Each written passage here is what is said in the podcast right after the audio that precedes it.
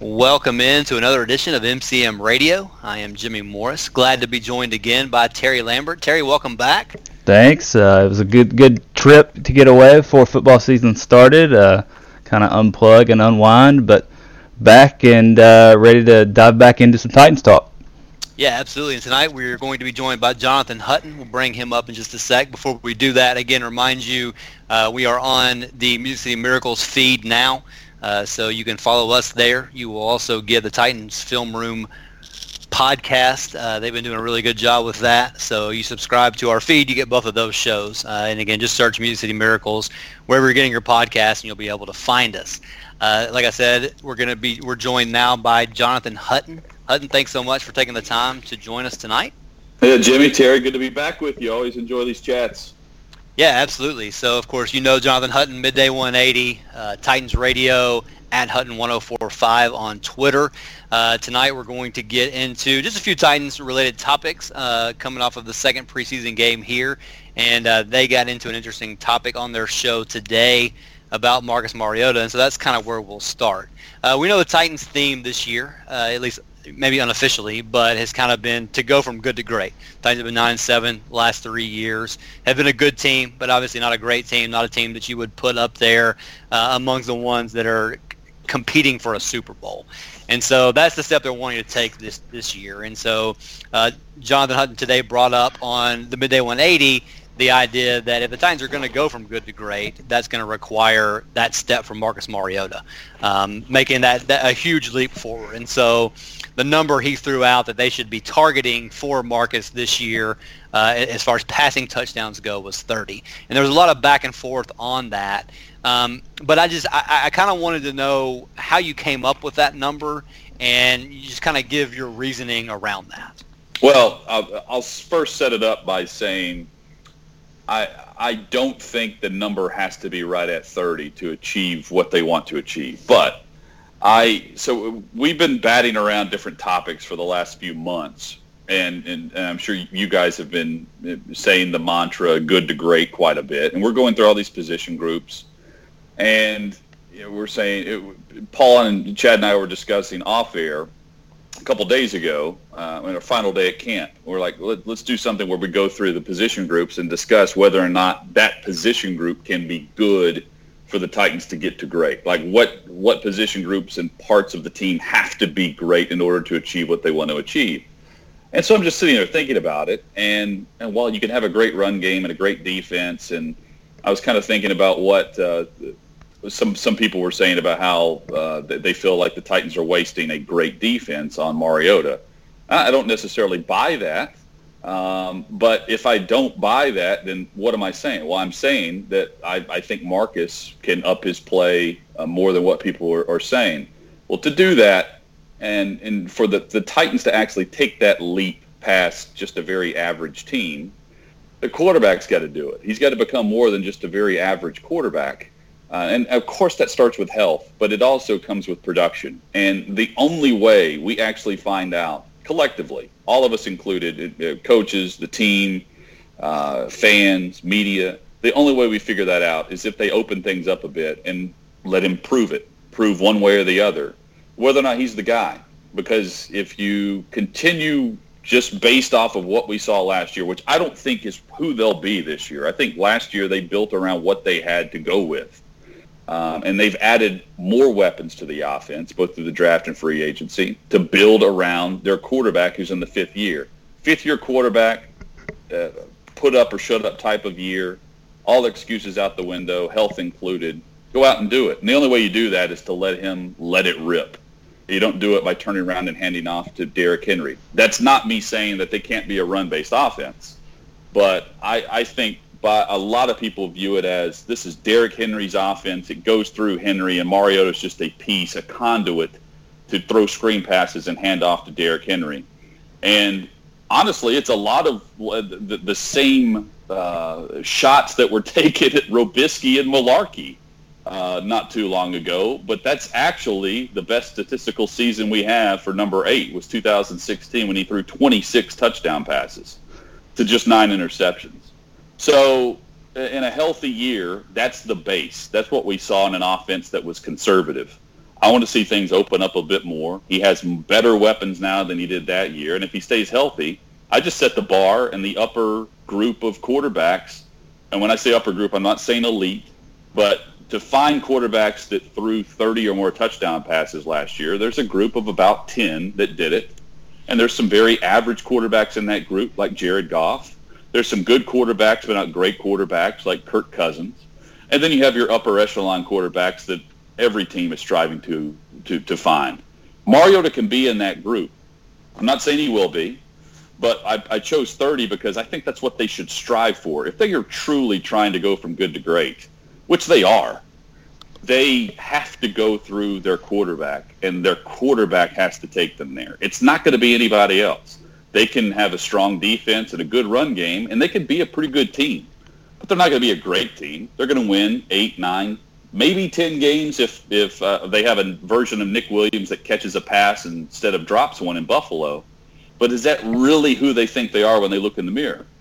Uh, they want to be better than that. They want to be better than the Chicago Bears and the Dallas Cowboys who made the postseason. They want to go from good to great, and to do that, they've got to have their quarterback do that. If they don't, they're looking for another quarterback, and we're talking two or three years down the road once again. We're not talking about next year, this year, and the immediate future. That was my overall thought in trying to set the bar at 30 instead of just looking at it and thinking – oh, Vegas says 18 touchdowns in the season, which, which is what Mar- Mario is capable of. You want to bet yes or no. And while that may be good for Vegas, I don't think that's good for the Tennessee Titans. I think he has to be much better than that to, to go where they hope that, that this team can take them. Right, and I'm glad you mentioned the, the 2016 season. Uh, you know, 26 touchdown passes. Just did some really next level stuff. You know, taking linebackers and safeties out of the play with his eyes. You know, that, that's just stuff you don't really see young quarterbacks doing. You know, that's the guy I've got in my head. That, you know, that's the guy that I can't quit on, uh, and and that's why I'm still high on Marcus Mariota. And I, man, I, I just hope he he can get back to that that top level, uh, which he appeared to be, you know, heading towards in year two. Yeah. And he did that, by the way, with the tight end that was healthy, and he threw to the running back a lot uh, DeMarco Murray wasn't the leading receiver, but he was right there close to it. It was Delanie and then DeMarco that year in the passing game. So when I look at what the Titans have set up with Humphries and, and Walker, uh, with Dion Lewis, who I, I don't think I've talked about enough this offseason when I've mentioned offensive players, uh, and, and, then Corey Davis actually uh, being the version. Uh, last year, Corey Davis's numbers were the same as Rishard Matthews in 2016, roughly 65 catches. Corey Davis is better than Rishard Matthews is. So uh, when I look at the weapons around Marcus, there's no reason to think he can't achieve numbers that we've seen before. And quite honestly, if he's the quarterback that that uh, he wants to prove, he's going to be better than that version. It all comes down to health, and that's the cliche part. But if he's a healthy version of himself, I think this year he's better than what he was in 2016. So I don't think it's unreasonable to to set the bar at, at 30. I'm, I, can he get to 25 and everybody be happy and they go to the postseason? Of course. I'm not saying it's do or die, but I, I, when I think of what's obtainable, I'm trying to set the bar high because I, I think the coaching staff and the front office is doing that. Yeah, building off of that, uh, it feels like we've been driven crazy with this Tannehill versus Mariota debate in the national media. And then you've got, you know, it, is Delanie going to be cut? You know, you've got that ridiculous article. You've got Vrabel on the hot seat just feels like there's a disconnect uh, with the national media and the Titans. And, and, you know, to a certain point, I get it. Uh, we're a small market team, you know, all things considered. Uh, wanted to ask you. I thought you'd be a pretty good one on this. You you get to talk to a lot of national guys. What's the feeling around Titans? Or do you feel like people know this team, or uh, you know, do people kind of take you by surprise with how little they know? It's it's a difficult question to answer. Um, I, I feel like there are some national media members who do kind of the the outside looking in research on the team and don't know much beyond the, the surface level depth that this team has. Um, I think there are others who know Vrabel from his playing days pretty well, and uh, and have some connections with the Patriots connections. They have a good understanding of what this team is striving to be. Uh, one, one example of that would be Albert Breer, who was uh, up in the Boston area and covered uh, that that Patriots era uh, and is now a, a, national media member. And then there are other guys who are are here every chance they can to come down and actually observe practice and, and see things. But even then, it's tough to really gauge their view on the team because whatever they're basing their opinion on has something to do with the snapshot, the 24-hour snapshot that they witnessed in person. So they may see Mariota have a terrible day, and he had a couple of those this offseason. I didn't witness them. Paul would come back from OTAs and say, "Man, this was this was not good. This is very up and down." So if that's the one practice you're looking at based on Mariota and Tannehill, and you do a report on a quarterback battle, you're informed only on what you saw in person, and you're basing a lot of your opinions off of what you spent uh, your time spent in Nashville. So I get it. Um, I, I, do think there are me- media members that, that have a decent pulse of the of the team. Ian Rapoport comes to mind. Uh, he's down here more often than a lot of the national media members. Peter King hasn't been to town in two years on his tour. Um, uh, Kaplan, uh, he made it a point to to come to Nashville for what was like an 18-hour visit. He flew in, flew out in the same day, uh, but he still came to practice for about two hours, what was open to the public. So I, I respect some of the guys that that push and grind, but also they'll admit it's tough to really gauge what you're seeing in one practice. So um, uh, it, it's tough to say if the, if it's fair or not because they're they're spending as much time as they can here, but some never actually come, and then you see you see guys on on, on a national scale saying that they have uh, an informed opinion on the Titans finishing fourth in the division, and I'm thinking, where did this come from? There's a disconnect in Jacksonville with their locker room. Um, Houston's roster has been just as banged up as Tennessee's has been.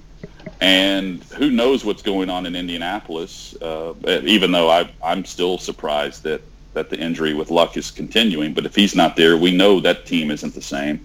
So yeah, I, most of the time I'm surprised by the, the the lack of coverage. But you you mentioned it when you mentioned the market. It's it's tough to get people to tune in when you have a small market on TV. I under, I completely understand why they put the New York and the Boston and the LA's ahead of everybody else when it comes to NFL news. And the Dallas and the Pittsburghs, their fan bases are just so much bigger, and people are going to tune in. Even if you're not a huge fan of those teams, you're tuned in because of some star power connection. All right, coming up, we will finish up our chat with Jonathan Hutton.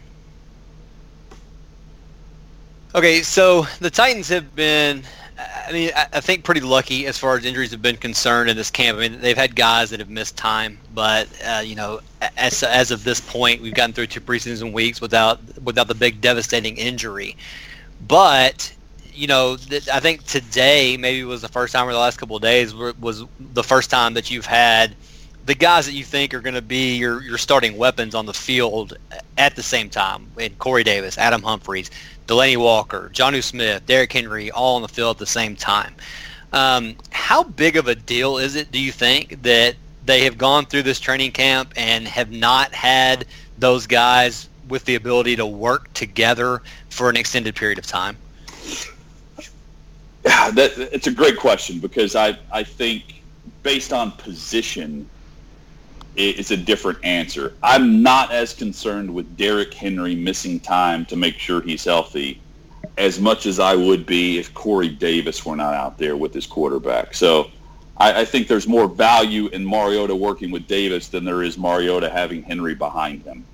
Um, while you may not be able to get certain run fits in practice, uh, maybe those run fits are more valuable in a preseason game when it's full contact. We'll see if, if Henry plays this week against against Pittsburgh on Sunday. But I, so I, I think it depends on the position.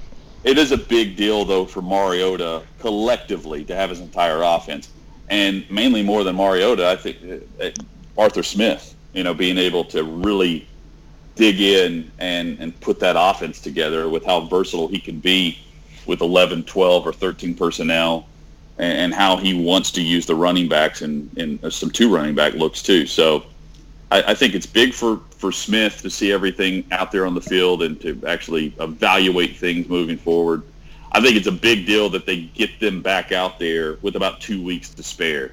Uh, because I, I, I think now you're not nearly as concerned as what you might be had this gone on past preseason game number three. I don't think all those guys will play on Sunday, but well, again, you're getting some valuable uh, practice time right now that I think pays off in Cleveland. I, I don't think they'll show their whole hand by any means uh, in a preseason performance, I, I, do subscribe to the idea of getting Henry a few carries, though, and and it's simply to, to make sure the O line is cool, uh, especially with the Lewan not being out there. Make sure the O line is cool with all the run fits and, and different things they're going to do for pass protection with Henry involved. Uh, other than that, I, I think they were completely fine going into the regular season and trying to put everything together. I, I again, I think it's bigger for the wide receivers than the running backs to be out there with the quarterback week three of the preseason, the the back end of this roster is uh, starting to take shape. Uh, kind of give me your feel for where these battles are at, and and you know who's going to be in this competition for the final two or three spots on this roster. Yeah, so I I think McNichols is squarely in the mix. He's got to show something on special teams. Uh, Fluellen being banged up uh, helps his case and I think the other thing that helps his case is his versatility. So I, I like McNichols' chances as it stands right now with Fluellen still on the mend with his knee injury. So and the versatility with McNichols, I think, speaks more to what a Dion Lewis brings to the roster, uh, more so than just being a, a backup for Derrick Henry. Um, and and the reason why McNichols hasn't been able to stick on a roster uh, throughout his his short career has been because of special teams. Uh, if he could show something like that, he could be one of those guys that we're we're saying deserves a, a true roster spot. So uh, beyond that, I think there are options on the defensive line, and they are in desperate need of some depth at, at outside linebacker and pass rush. And there may be a guy that's not on this roster right now that gets a look here uh, simply because what they've seen they, they can't decide on whether or not it's it's uh, of roster value. Uh, there are there are I think some really good talented players uh, that will be lost in the shuffle in the secondary, and that's only because the Titans are as deep in that position that I've ever, I've ever seen. Uh, and I've, I started in 2005. I, I, I think the secondary is legit, and there's going to be some difficult cuts made in a normal year there'll be guys that, that would not be cut, um, that, that would be locks in some of the discussions. So I think that'll be interesting to see where they go in the secondary depth-wise with a guy like Tye Smith. Uh, the, the player I really like is JoJo Tillery. And while he's practice squad uh, caliber, I, I think if you were if this were the Whisenhunt era and you and I were talking, we'd be talking about JoJo Tillery being on the roster. He's he's really impressed me. Up front on the defensive line, uh, Matt Dickerson has been the, maybe the most consistent player day in and day out. Brent Urban has flashed some nice things, and he's going to be a part of this group. But uh, Dickerson is a guy who was undrafted last year, as you know, and, and has done nothing but be consistent in the run game where they need some help in that area. And then uh, Isaiah Mack continues to, to have some consistent things uh, with his game that, that show up on film uh, from from guys like Coach Mack and others that, that I get a chance to talk to every day. So uh, I think defensively, the only depth concern would be at outside linebacker, and up front of the offensive line, Kevin Pamphile is going to get the right guard job because Jamil Douglas missed out on some opportunities. They they tried to give Douglas every chance to make that a a, competition. And while he, he's flashed some nice things and they've tried to move him around and be versatile with him, I think that's Pamphile's starting job whenever we actually get to Cleveland. Yeah, that was going to be my last thing. Um, you know, Nate Davis, I think, had a chance maybe if, if he could have been healthy all of camp to battle for that. But I mean, you think at this point, Pamphile's got that locked up just with everything else that's gone on. Yeah, I think I think Davis, while I mean he could certainly come in and, and knock their socks off if he, he can get on the field. I I think Pamphile has been the most consistent, and ultimately that's what they they started camp with. The first two days of practice, um, it was it was Pamphile at right guard, and and they've rotated and shuffled some pieces in there. Uh, and, and Douglas was there in practice number three, the first full padded practice. Douglas was the with the first team at right guard. I think Pamphile's been. Uh, I, I, I won't say he's hands down won the job. I think he wins by default, just based on the fact that Davis has been has been hurt, uh, hasn't been able to play, and and we've seen uh, not enough consistent play behind uh, behind what Pamphile was was able to offer. So um, yeah, I, I, don't think Douglas. I don't think Douglas wins that job. I think it's it's Pamphile and then eventually Davis once he can get out there and, and show that he's capable and ready. All right, last thing on the way out. Uh, give me just a couple things that you're looking for Sunday night against the Steelers. First and foremost, and, and when Coach Mack listens back to this, he's going to say you better mention injuries. The whole key is to get out of Week Three healthy. so that's first and foremost. Beyond that, I, uh, I am looking for the small the small things. The, the worst play to me this past week, um, uh, w- watching that game back was uh, there was a third and one carry in a hurry up offense on the second possession, and they were in opponent territory, and they go third and one with Dion Lewis, and it wasn't like the the defensive front for New England got a great push. It was just very half-hearted and lackadaisical, and while I'm fine with that because it's preseason, I, I kind of I want to. There's no way the coaching staff is fine with that, and the the players shouldn't be either. So I, I want to see them pick up the small yardage runs, uh, the the drive extending plays, the third and threes, the third and ones. Uh, make the layup catches, and for Corey Davis, there he, he he had a couple that he dropped that should be layup catches for him at this stage. And I, I thought Mariota threw the ball well the other night against New England. I want to see just consistent passes from him, nothing sailing off his hand. Uh, and and while I, they don't have to drive down and get a touchdown every time, I do want to see a flow and a rhythm with their with their defense or with their offense. Uh, defensively, run game. I, I just want to see them against the run. And if they're really game planning, while I don't think Pees is going to show much of what he can do up front in the pass rush department, I want to see them consistently stop the run, which collectively they've done okay with through the first two weeks, but they haven't game planned the opponent, and it's been very vanilla from opposing offenses. If this is a dress rehearsal type game, especially in the first half, let, let's see them stuff Pittsburgh's run a bit and get ready for the season because defensively, if you know, we, we started all this by talking Mariota, defense, defensively they're going to be pretty good. I think everyone agrees that there's not a true, just glaring weak spot with their starting group. Uh, and glaring weak spot, I'm saying. And and the only spot last year that was just uh, okay was their run defense. They were just okay in that department. Uh, pass, they got to the quarterback by being uh, being creative with what Pees was scheming up, so they can get better off the edge. But they did get to the quarterback in some meaningful some meaningful moments last year. But they need to go from middle of the pack run defense to top 10 right on the fringe of that to really be the, the, the stopping group that they, they hope to be. So I'm, I'm looking for that. And, and again, just get out of there healthy with no depth concerns at, at some of the critical positions like linebacker, wide receiver, and uh, of course we're going to go quarterback. All right. Well, Hutton, we appreciate you so much taking the time to join us tonight. Amen. You got it. Take it easy on Paul next week. yeah, we'll do. Yeah, we're supposed to have Paul Kuharsky on early next week, so that'll be a lot of fun.